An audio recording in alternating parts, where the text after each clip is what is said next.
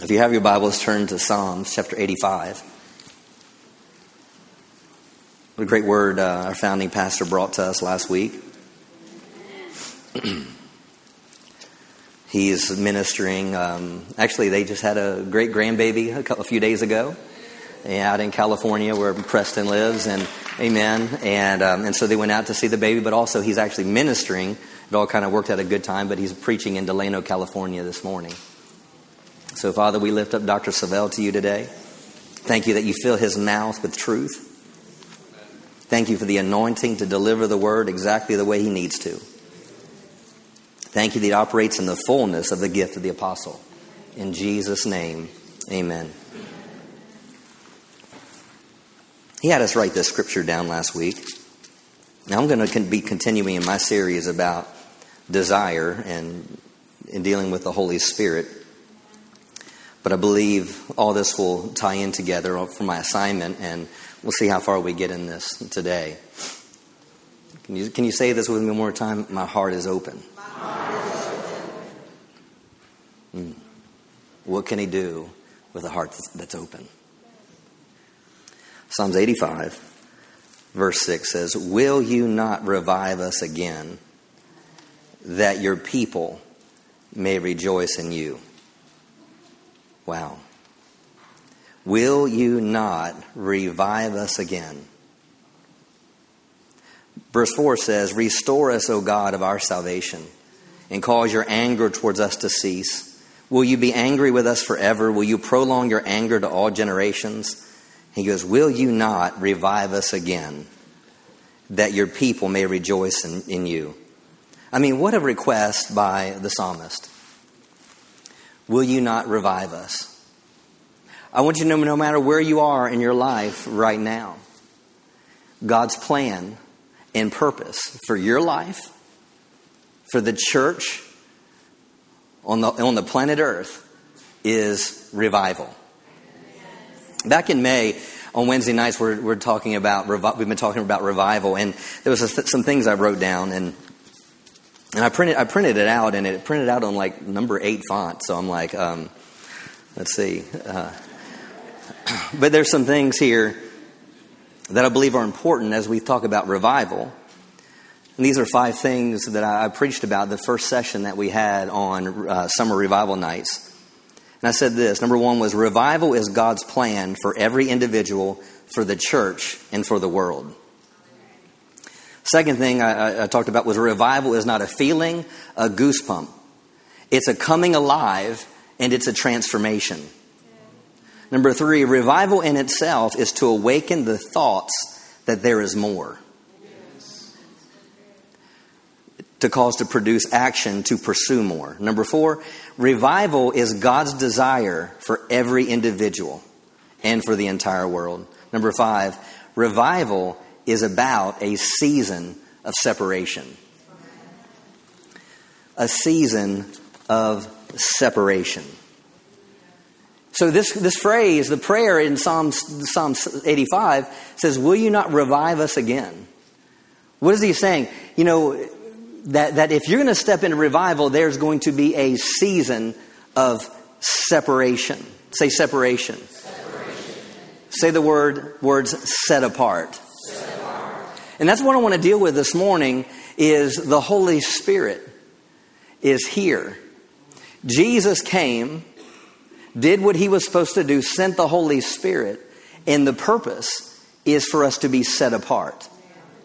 Now, as I was preparing over this, I, had gotten, I, I, was, I woke up this morning and I, I, was just going through what the Lord had given me, and all of a sudden I got to a certain point and He reminded me of some things earlier in the week, and I thought, well, nah, that's not for this Sunday. And He goes, no, I, he, so He shifted my message and what I was supposed to speak, and I believe it's going to take us to another level. It's going to take you to another level because that's what revival is all about. Go to Matthew chapter 3. Matthew chapter 3.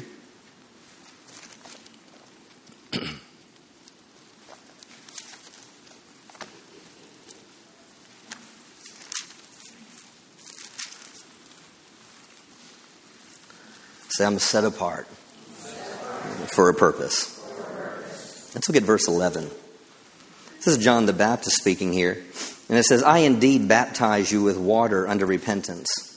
But he who is coming after me is mightier than I, whose sandals I'm not worthy to carry.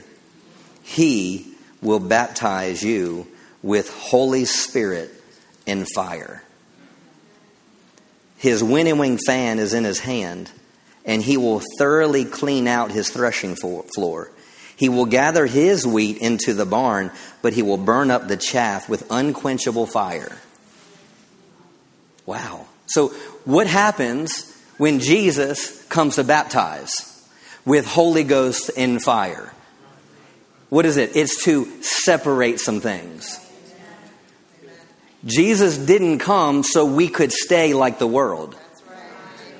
Jesus came to bring about a separation. Say separation. separation. So the fire of God. So Jesus is going to come and there's going to be something on him that's going to cause people to be separated out of the norm, out of the ordinary, out of what's always been. I don't know about you, but I don't want ordinary and I don't want what always been. I, I don't want what the rest of the world has. I want what heaven has because what I read in the Word and the covenant I have with God is so much stronger and so much better than the way that I see the rest of the world live. See, if you're tired of, of where you are in your life, that means you may need to step out of what you've been doing. You know, that's I know it's a long term, long time definition that people used for insanity, but the definition was what is insanity? It's keep doing the same thing, but expect to get different results. It's like, well, I want something different, but you keep doing the same thing. So that means if I want different results, then I've got to step in and I've got to be separated from some things. Let's go to Luke chapter 12. Luke chapter 12.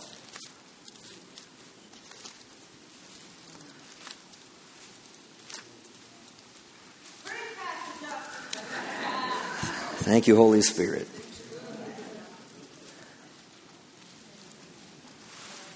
Luke chapter 12, verse 49. This is Jesus speaking. He says, I came to send fire on the earth. And then he says, Oh, how I wish it was already kindled. Man, think, think of that statement that Jesus just said.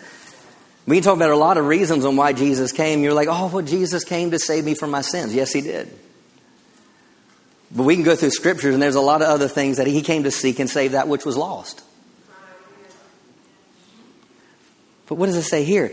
I came to send fire on the earth. And he's like, oh, I wish it was already kindled.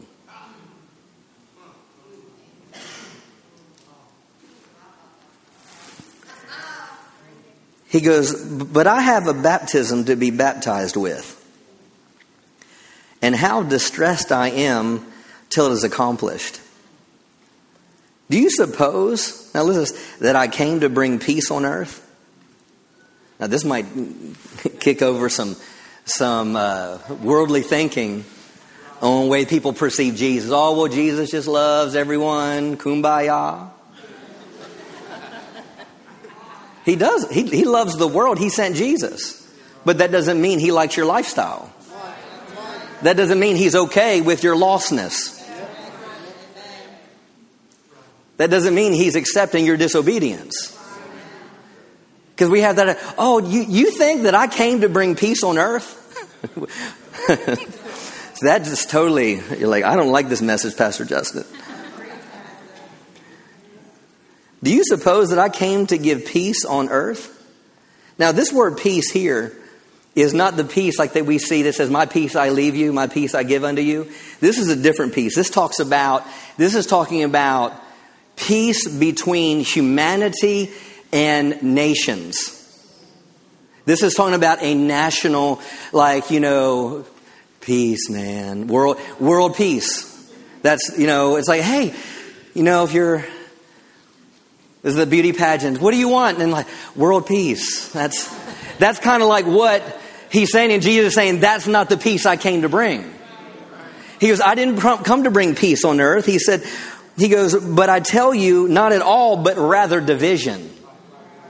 Oh, he said, Well, I thought, Jesus, I thought we need unity. We need unity, just all get along. Well, according to Jesus, he said, I came to bring division. You see, now these are Jesus' words, not Justin's words.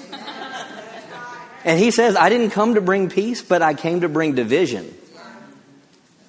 Now, this word fire, he said that he says here, he goes, I came to bring fire. Because see, the fire that he's bringing is about separating you from some things. He goes on and he lists some things that you need to be separated by. He talks about some different family members and things like that. And that all has to do with tradition.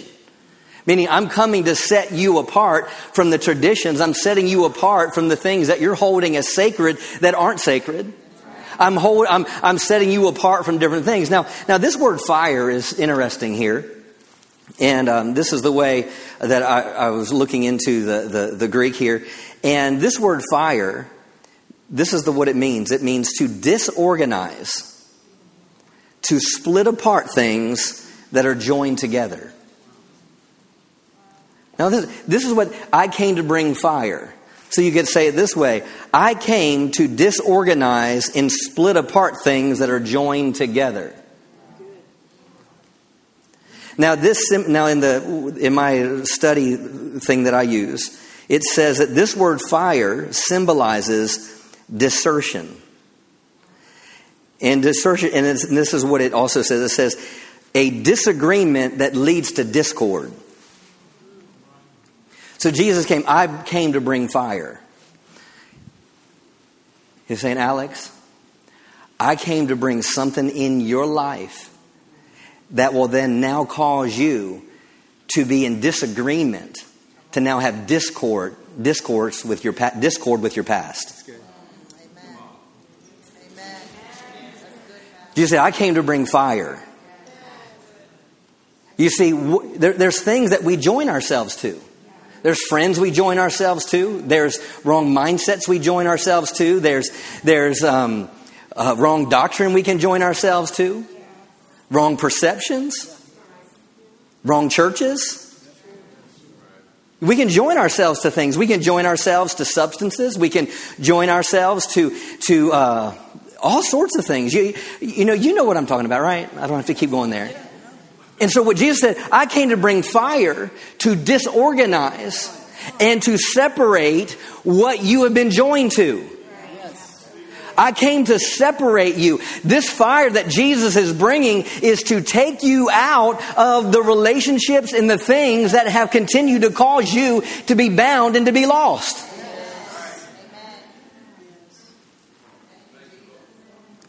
Thank you, Father. Go to 1 Corinthians chapter 6. This is a, so this is a fire that produces a change. Thank you, Father. You know, I remember, yes, Holy Spirit. Some of you heard my testimony on how the presence of God came on me. I cried out to God. I was healed. Something that marked my life in January of 1993. And I remember after that experience, it was something I couldn't deny. I knew it was the Spirit of God. And I knew I was healed and I knew I had been changed.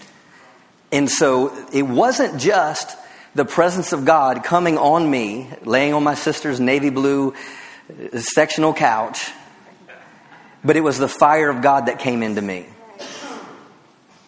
It was the fire of God that came into me to the top of my head to the soles of my feet. And, and I remember leaving there, going back, and I had to go back. You know, if you know my story, I was working at a liquor store at the time, and and I went back and I and I, I went to work at the liquor store, and I'm just walking around, kind of like I'm lost. I'm like that night I went to a party with all my friends, friends that I had graduated high school with, friends I had known my entire life, and and I remember, you know, walking in and, you know, they handed me a beer. And I'm, and I'm walking for three hours, I'm there and I'm still holding the same beer. Why? Because it was like, I was like, I, it was like I was a fish out of water. It was like, wait a minute. There was something that had come into me, and all of a sudden, what I was once comfortable with, I'm not comfortable with anymore. Now, if I had time to tell, continue with the story, I could tell you that, that there was a time where I went back into some of the old things that I went out of. So I, I, hey, I'd love to say, hey, from that day forward, I, hey, I was perfect. Not the case. But I remember uh, holding that, and, and I, the next day I went back into the liquor store, and, and I'm sitting there, and, you know, I'm praying in the scotch aisle. and I'm stocking the shelves, and I'm, I'm like, I didn't really know how to pray. It was Justin's version of, hey, I've been born again for two days prayer. And plain as day, the Lord said, You aren't to be here any longer. I went in and told the boss, I said, I, I you know, because, um, I mean, I, I, gave a two week notice. And um, he was like, um, What happened? I said, I met Jesus. He goes, You met who? I said, I met Jesus. And he was like, Okay. He goes, Well, you can, today can be your last day. Said, Okay. All right. but I went home and I just was seeking the Lord some more. And he goes, he goes, Justin, and this is what I heard in my heart, plain as day. He goes, Justin, I said, What do I do, Lord? I said, I don't feel like I belong. I don't feel like I belong with my friends. I don't feel like I belong with. And, and he goes, he goes, Justin, he goes, I've got places I want to take you that your friends can't take you.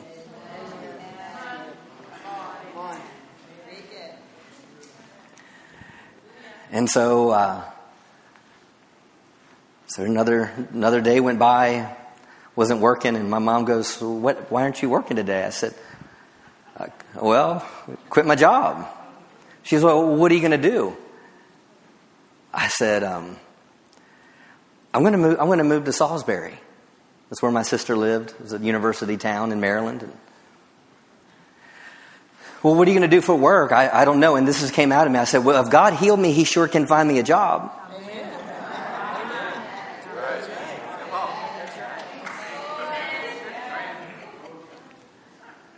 And three days later, I moved an hour away and turned my back on everyone I knew. Of course, not except for my family, but.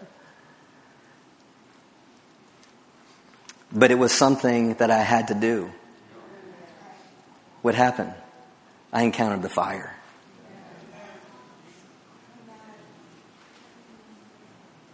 And it's easy to get. I mean, it didn't say it's easy, but it, it the enemy knows how we work. He's been studying man for a long time. And it's easy to get complacent and let the things that you were separated from all of a sudden join yourself back to. It's easy.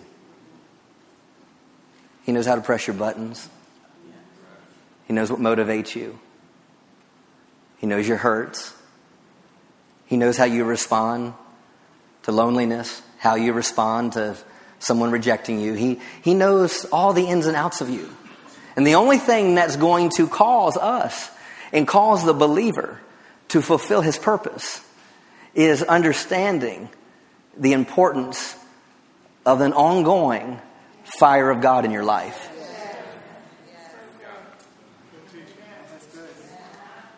1 Corinthians 6.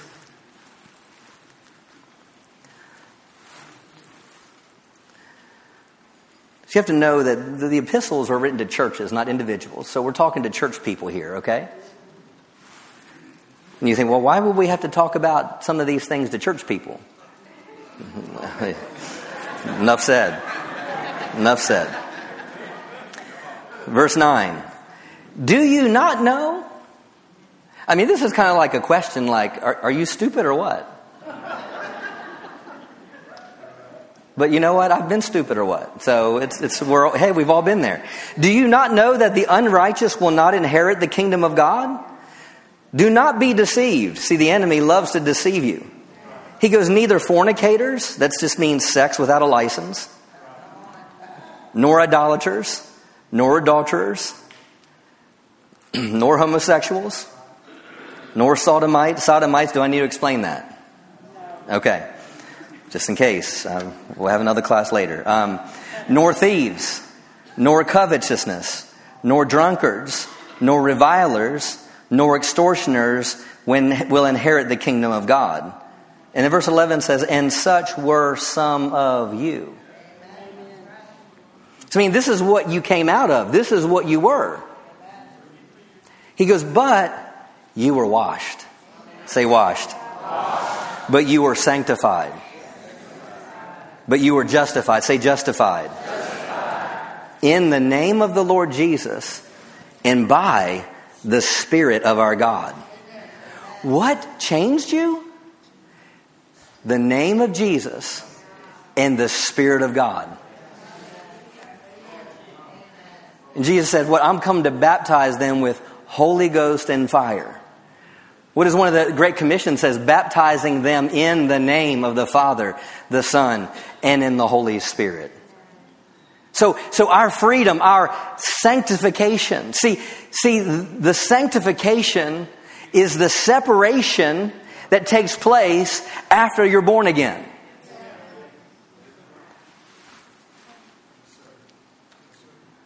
This separation.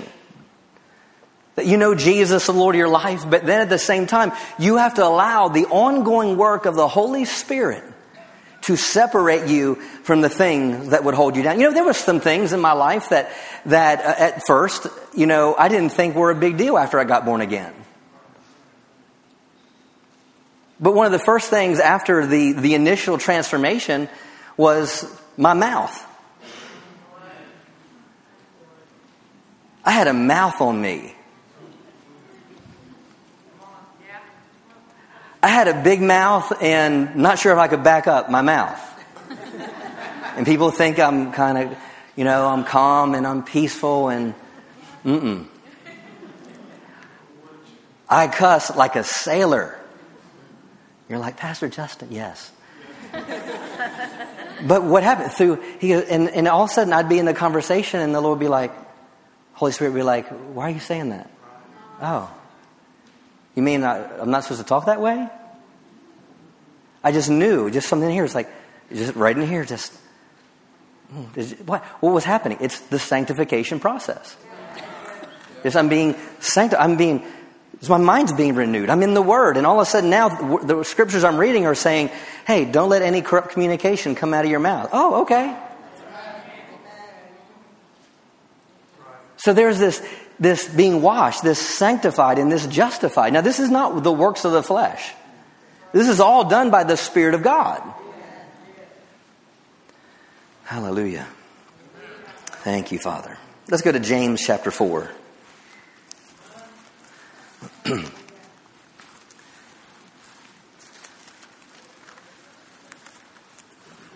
Thank you, Lord. James chapter 4. You're receiving something. Amen. Say, My heart is open.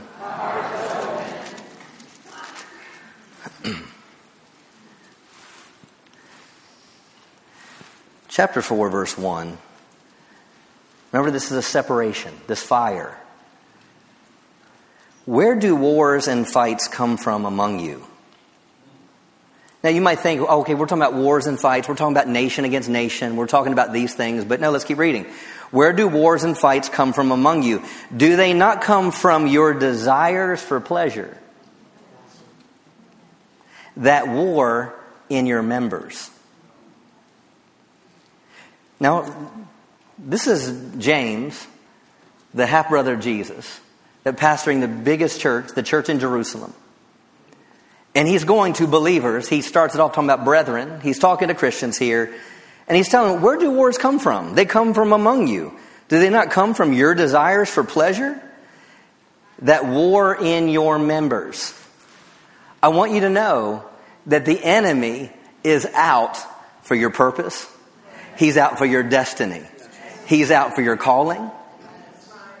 And if we aren't on guard against his tactics, he will take everything from us. And, and so James is saying here, don't you know where these, these wars are come from?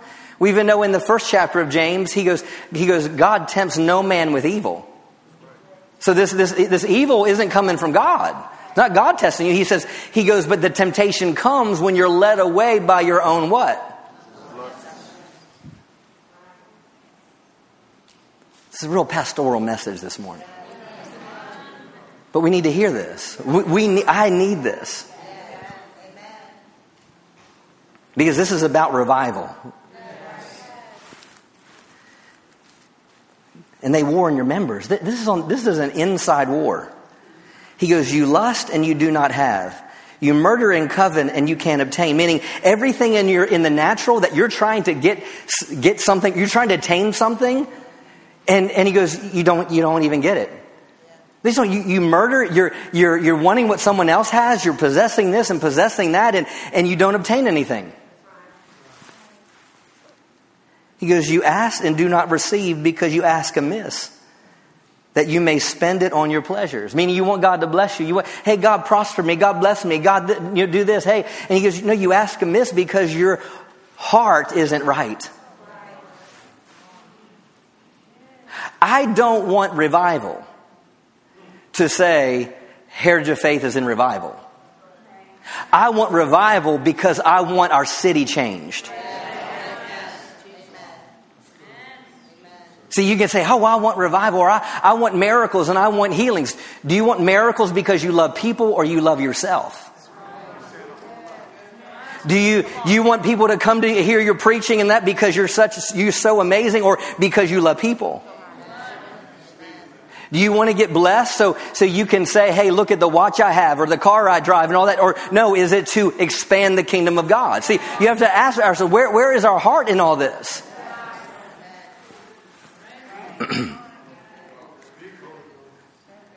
you ask and do not receive because you ask amiss that you may spend it on your pleasures. Then he says, adulterers and adulteresses. Wow. Meaning, what is this? Adulteress and, and adulterers. Meaning, you, they're saying you are married to God, but you're pursuing something else. You made a covenant with him, you're in his kingdom, but you're sleeping around. And you can take that any way you want to take it. You say, "Oh well, Pastor, I'm not. I'm not sleeping around." It, it doesn't have to do with sleeping physically. With I'm talking about. I'm talking about something else is your is your focus. Something else is your source. Something else is your pursuit. Say, I want revival. I want revival. Say, I want revival. Hmm. he says this Do you not know that friendship with the world is enmity with God? Whoever therefore wants to be a friend of the world makes himself an enemy of God. Wow. Now this is New Testament. Don't think this isn't this isn't this isn't grace speaking. This is the spirit of grace speaking.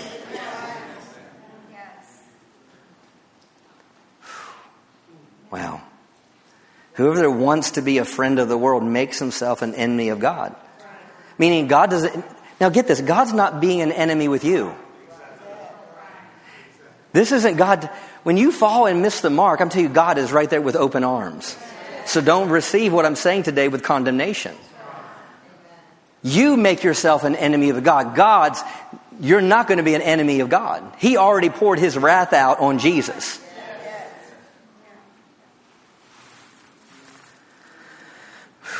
Mm. Verse 5, he goes, Or do you think that Scripture says to no purpose, in vain? Now listen to this. The Spirit who dwells in us yearns jealously. The Spirit. The Spirit. Don't you think the Spirit in us, who dwells in us, yearns jealously.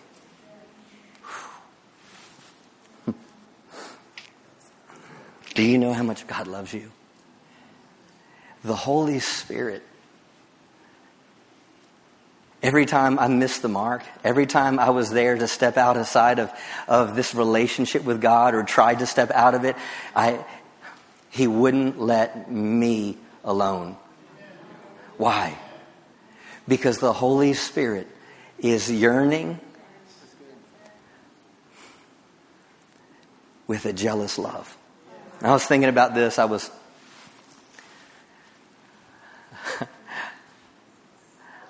I mean, the word jealousy here is probably more, be better translated envy. Envy and jealousy. It's a. Let me just read some of these things that I put down. It says, the word envy comes from a Greek word which was frequently used in literature, thus enabling us to know precisely what it means. This word, pathonos, is an emotion so strong that it tends toward taking vengeance upon someone. Taking vengeance upon someone. Meaning, meaning the Holy Spirit is yearning over you with such a love, He wants to take vengeance on the thing that's driving you away. I, I thought of this um, just story. I, Lord took me back to third grade. I was like, third grade. And I, I was on the playground, and there was this girl. I'll just say her first name. Her name was Jenny. Jenny. Forrest, I love you. No. Forrest, Jenny, Forrest. No, no, no, sorry, Forrest anyway. And this girl, I mean, she was my third grade crush. Now, third grade, you know, uh, but there was this another other kid in my class. His name was Stephen. And one day she'd hold hands with me. And another day she would hold hands with Stephen. Now, this, this is just human nature. At third grade, I was angry.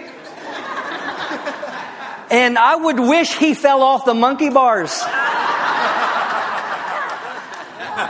You know, you had those playground, those, those metal things that you would spin around real fast. It's like I had these images as a third grader just saying, if I just kicked him off. Now, you know, I, I, mean, I can take the story a little further. I got to Valentine's Day of my third grade year, and I, I, and I was like, Mom, can you, you know, those little Russell Stovers that has like four pieces of chocolate? You know, I got my mom to buy me one of those, and I told her I was going to give it to the teacher. But my hope was to give it to Jenny. And then I found out she was allergic to chocolate.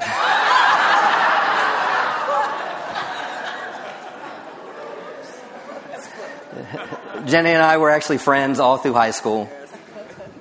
And uh, she ended up becoming more like a sister. She ended up marrying a good friend of mine named Mark. And um, but at third grade, there was this feeling and this emotion. I mean, if we're honest, there's something in the, from the naturally speaking we've been jealous of. I know what it's like to be jealous and have envy in the natural. It doesn't matter what age you are. You know, you know, how come, you know, you write the letter, you know, yes, no, or maybe. And it's like, it's been three days. She hasn't got back with me yet. It's like, you know, you can send a text message, you know, how come you're not messaging? Why? Because there's something on the inside of you. And next thing you know, you'll see a picture and, and there was someone else, and you're like,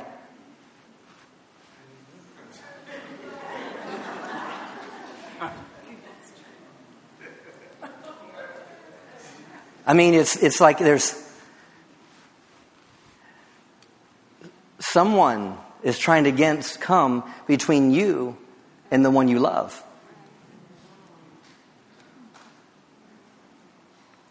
I know for Annette and I, there's things that, you know, we do. Like if I go anywhere, I text her. When I get, not that she, she's not controlling, but I do it as a matter of honor. Hey, I, I just, you know, I just got here and said, oh, I'm leaving here now. I learned it from Larry Stockstill, pastor in, in Baton Rouge. You know, it's just, it's just, it's just part of honor, integrity. Why? Because I want her to know that there's no one else but her.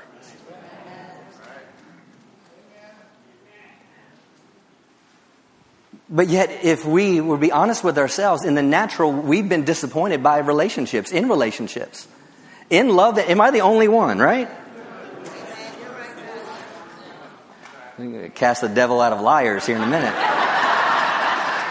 But what I want you to see is, is you had a natural mo- moment in your life where you experienced the hurt because of jealousy, because of someone taking the one that you like or the one that you're lusting after or the one, whatever it might be. But the thing is, is you have to understand the Holy Spirit yearns after you with that same kind of, of love.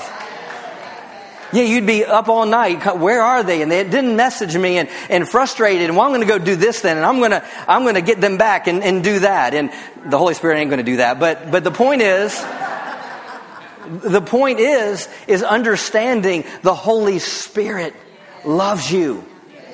And He yearns over you with a jealous love.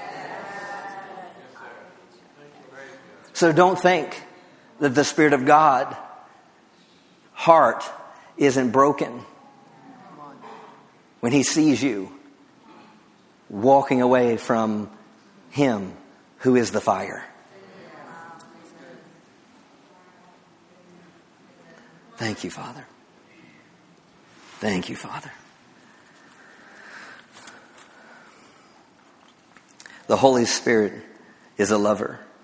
He is preoccupied with us. He wants to possess us totally and he passionately desires our affection to also be set on him. When we walk and talk like unbelievers and give our lives to natural pursuits, the Holy Spirit feels like a lover who's been robbed. He feels jealous for his relationship with us to be restored. He has a divine hatred for worldliness that has usurped his role in our lives. And he's filled with a godly envy to see things put to back together the way they should be. When we put the three words together in this chapter, dwell, lust is or envy, this paints quite a picture. The Holy Spirit is not a passive partner. He aggressively and actively pursues us. When we give a piece of ourselves to something or someone else's control, He wants to seize it and bring it back under His divine control. He even has a godly anger towards our preoccupation with other things. Just a little bit more. The Spirit who has come to settle down, makes his home, and permanently dwelling in us, is moved by an all consuming, ever growing, passionate desire to fill us. We live in a world, we work in a world, and function in a world. There's no way to get around that. Jesus didn't pray that we would be removed from, from the world, but that we would be kept from the world. There's nothing wrong with working, buying houses, purchasing cars, enjoying clothes. Those things are a part of living abundant, abundant life. They're not wrong unless they consume and preoccupy our lives. Hallelujah. The fire. Go to Acts chapter 3. Acts chapter 3. Thank you, Father. Thank you, Lord. Holy Spirit. Mm. Thank you. Just lift our hands and just worship for a moment. Mm. Hallelujah. Thank you, Father. Thank you, Father. Mm. Praise you, Father. Praise you, Father. Mm. Let's look at Acts chapter 1 first.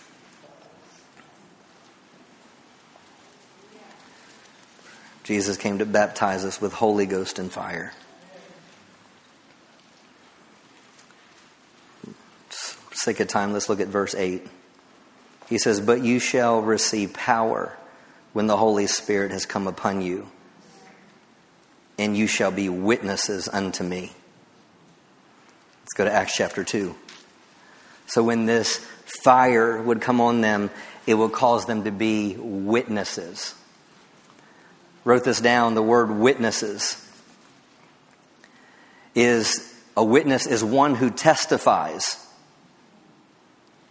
And it's a testimony, but it's not just what you're speaking, but it's what you're doing.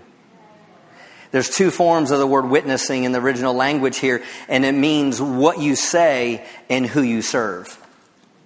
It's what I say and it's what I do for one. So when the Holy Spirit comes upon me and fire comes upon me, it, it changes me down on the inside and it separates me from things to where I speak different and I do different.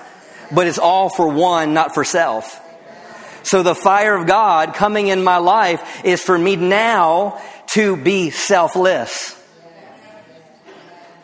The fire of God coming into your life is to cause us to be selfless. Do you know the number one, in my opinion, the number one cause? I want to say that, um, let me say it this way. The biggest downfall, I believe, and the, the greatest aspect of when we talk about sin, what is the root of sin? Is selfishness. I want what I want, when I want it. And the Holy, so the Holy fire comes to do it so we be witnesses for one. Selfless. Thank you, Father. Acts chapter 2. I'll just, just communicate this real quick. When the Holy Spirit came in like a muddy, a muddy, a mighty rushing wind, it said clothing tongues of fire sat upon each one of them. It changed how they talked, and it changed how they lived. That's what the fire of God wants to do in our life to change how we talk and change how we live. Go to Acts chapter 3.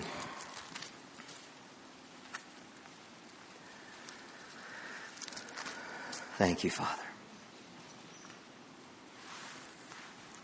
Thank you, Lord. Hallelujah. I'll start to close here. Verse 17 says, Yet now, brethren, I know that you did it in ignorance, as did also your rulers. But those things which God foretold by the mouth of all his prophets that the Christ would suffer, and he that and he has thus fulfilled. Verse 19, repent therefore and be converted, that your sins may be blotted out, so that times of refreshing may come from the presence of the Lord. The way I, I look at the word repentance here is aligning myself with Him. It's so easy to get unaligned. It's so easy to let other things have our affection. It's so easy. I'm telling you, it's so easy to not press in. It's so easy to, you know what, I'm just, I don't want to be in the Word today. The next thing you know, it's another day, another day, another day, another day, another day. Repent is not just about confessing, but it's about aligning my life and bringing myself under the fire. As it says, when I do that, it said what? Times of refreshing come. It doesn't matter what you've gone through, it doesn't matter the decisions you've made, mistakes you've made. When I align myself back under the Word, back under the Holy Spirit, I'm telling you, the fire of God is right there.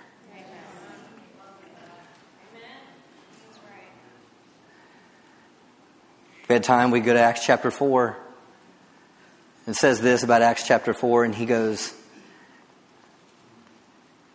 he goes, those disciples, he goes, the ones that are doing these miracles, he goes, we can tell they've been with Jesus. Yes, it was with a person. But what did he come to do? Jesus said, I came to bring fire. It wasn't just, oh, we can tell they, they hung out with Jesus. It's partly true. But also now they were filled with the fire that he was filled with. So let me ask you a question Can people tell you're hanging out with the fire?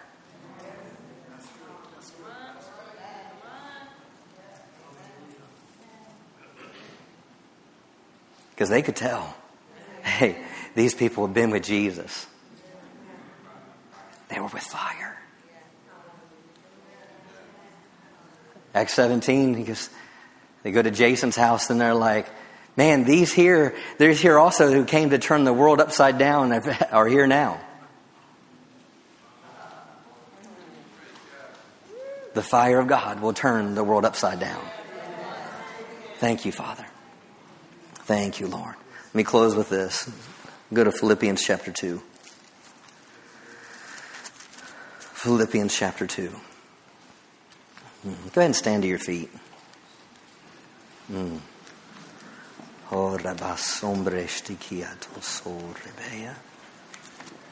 Philippians chapter 2. Mm. Hallelujah. Mm. Thank you, Lord.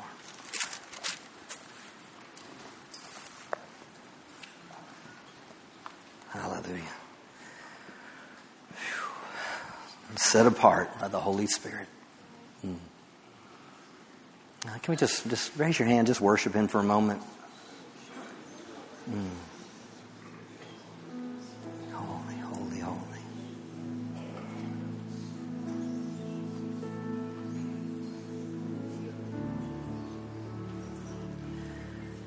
Verse 12 says, Therefore, my beloved, as you have always obeyed, not as in my presence only, but now much more in my absence. Meaning you're not doing things just because I was there. I mean, honestly, what do you do when no one else is looking? What are you, what are you doing? Paul was calling them on that. He goes, he, he says, he goes, therefore, my beloved, as you always obey. And he says, it's not in my presence only, but how much more in my absence? Meaning, when it happened with the Philippian church, he was telling them, let this become a lifestyle. Let this become a personal pursuit in your life. Then he says, work out your own salvation with fear and trembling. Do, you, do we really understand the salvation experience that we've had? I want to communicate this. It's not, it's not about your pastor experiencing God. It's not about your parents experiencing God. It's about you experiencing God. You can't live, now I can tell you about my experience, but ultimately you need your own experience. Because if you're just hearing, hearing me, then it's kind of like secondhand information, which is okay. Well, what about firsthand experience? It's like I experienced God not because my pastor told me, but because I know. I know He's real. It's not just because of what my mom said, but no, it's because, no, it's like I experienced Him. The enemy always wants us to forget about special times, times where we encountered God. And we push it all, Ah, that was just, I don't know what was happening then. Mm-mm. Don't let the enemy steal something that has marked you. I'm just talking out of my heart here. Work out your own salvation with fear and trembling. Mm. Your own, work out your own salvation. I wish I had time to unpack that, but think I'm supposed to right now. Work out your own salvation with fear and trembling. For it is God who works in you. That's present tense. It's not that God worked in you, but God works in you. It is God who works in you. To do what? In you both to will and to do his good pleasure. We can say it this way For it is the fire. It is the Holy Spirit. We're talking about God. We could say the Word. We could say the fire. We could say the Holy Spirit. We could say revelation. Yes. For it is the fire of God that works in you, both to will and to do for His good pleasure. My, not my good pleasure, for His good pleasure. He goes, Do all things without complaining and disputing. That you may become blameless and harmless, children of fire without fault in the midst of a crooked and perverse generation. Do you realize it's possible to be without fault in the world we live in? Children of God without fault in the midst of a crooked and a perverse generation. I mean, how people know that we live in a crooked and a perverse generation? But I want you to know that you're children of fire. We are children of God. Hallelujah. Hallelujah among whom you shine as lights in the world. Among whom you shine as lights in the world. Now, the only way they could describe light is not the lights that we have, but the only way they could describe it, and what their thought was for that word lights, is fire. You are fire.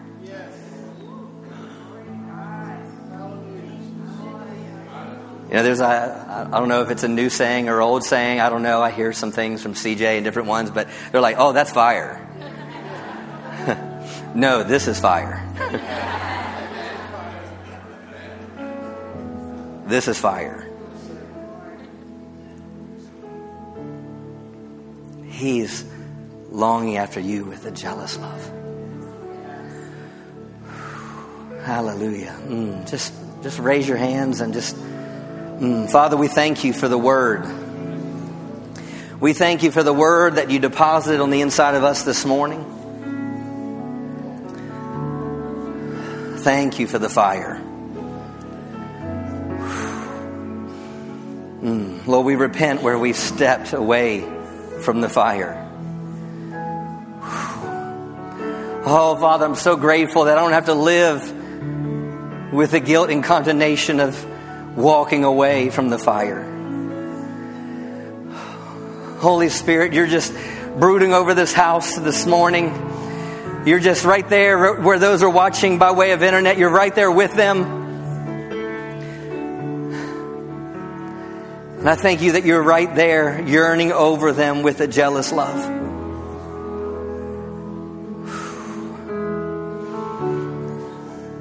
Lord, as the word said, Lord, you said if we would repent, times of refreshing would come. Just right where you are. I think I would be safe to say that there is something in our lives currently that we've been preoccupied with. Maybe it's ministry. Maybe it's even your own your family. Maybe it's a relationship. Maybe it's finances. Maybe it's hurt. Maybe it's anger. Maybe, it could be a number of things, but whatever it is, it's been something that's tried to sep you, separate you from the fire.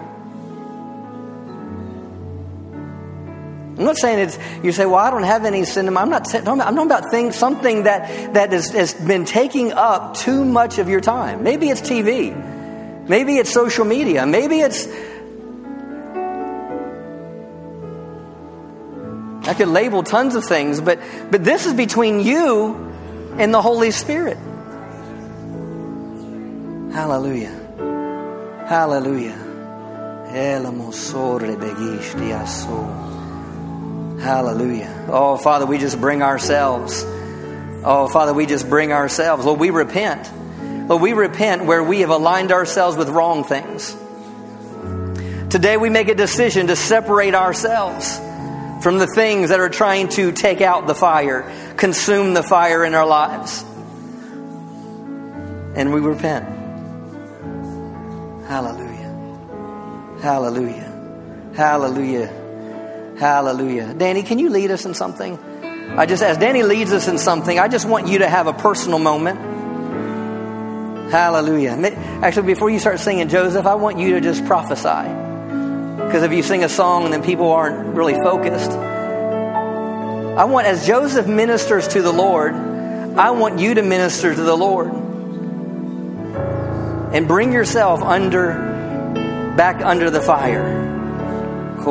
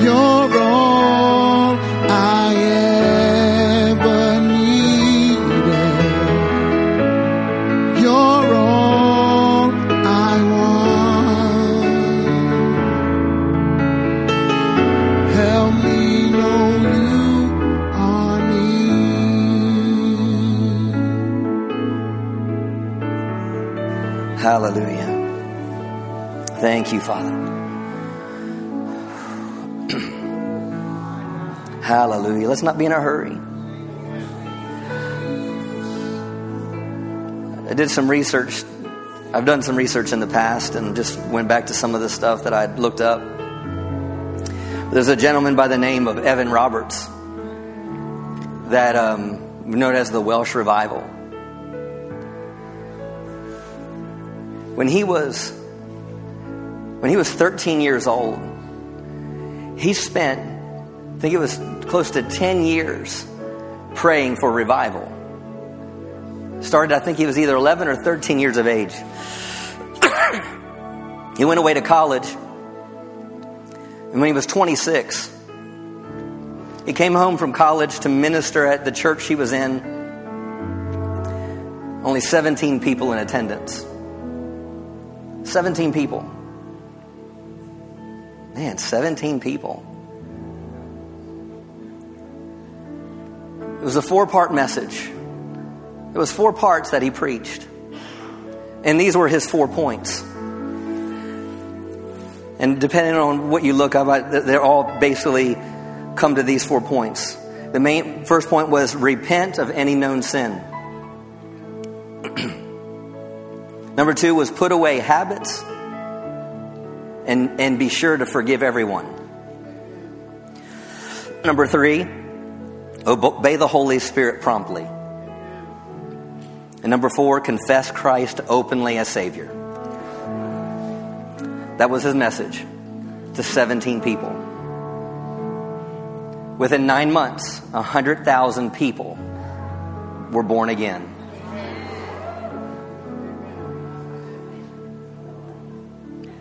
A hundred thousand people were born again. Five years later, they did a survey, and 80,000 of the 100,000 were still on fire. They try to they try to use that as a as a slam that oh it wasn't really all that it was, but you realize a year later, Azusa it went over to America, and Dr. Soul talked about those awakenings, and in 1906, because Evan Roberts was 1904 to 1905, in 1906 Azusa happened. I believe what Evan Roberts did and what he ministered was a springboard that brought part the awakening at the turn of the century. What if we lived with these four points? Repent of any known sin, put away habits, and make sure to forgive everyone. Obey the Holy Spirit promptly, and confess Christ openly as Savior. So simple. But yet, within nine months, 100,000 people were saved. So, Father, today we repent of any known sin. Today, as a church family, we put away habits and we choose to forgive everyone. We make a decision to obey the Holy Spirit promptly. And we make a choice to confess Christ openly as Savior. Hallelujah. Just, just, let's just worship Him for just a few more minutes. Hallelujah. Hallelujah. Hallelujah. Oh, Father, we thank you for our community. Lord, thank you for awakening this community. Thank you, Father for the fire of God in each one of us. Mm.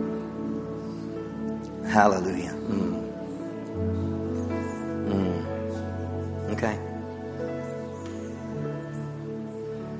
Hallelujah.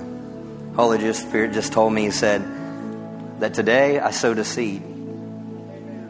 Next Sunday, something's going to erupt in this place.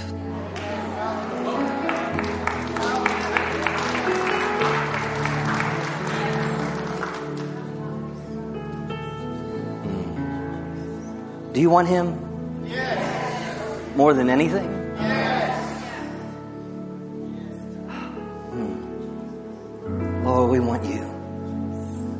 You more than anything. We're tired of the old. We're tired of the things that don't profit. We're tired of of the things the enemies try to mold and shape us and conform us to. We want so much more, Lord. I thank you that, that Lord, we're in a season of separation and, and we're breaking out of all boundaries. We're breaking out of all limitations. Hallelujah. The things that we have made up in our minds and the things that, that we've constructed, Lord, we just lay, lay all those things aside. And Lord, take us higher, take us higher, take us higher. Hallelujah. Take us higher. Oh, take us higher, Lord. Oh, hallelujah. Thank you, Father. Oh, praise you, Father. Oh, hallelujah. Hallelujah. Hallelujah. Do you receive that today? We'll give him a shout of praise. Amen. Hallelujah. Pastor Phil.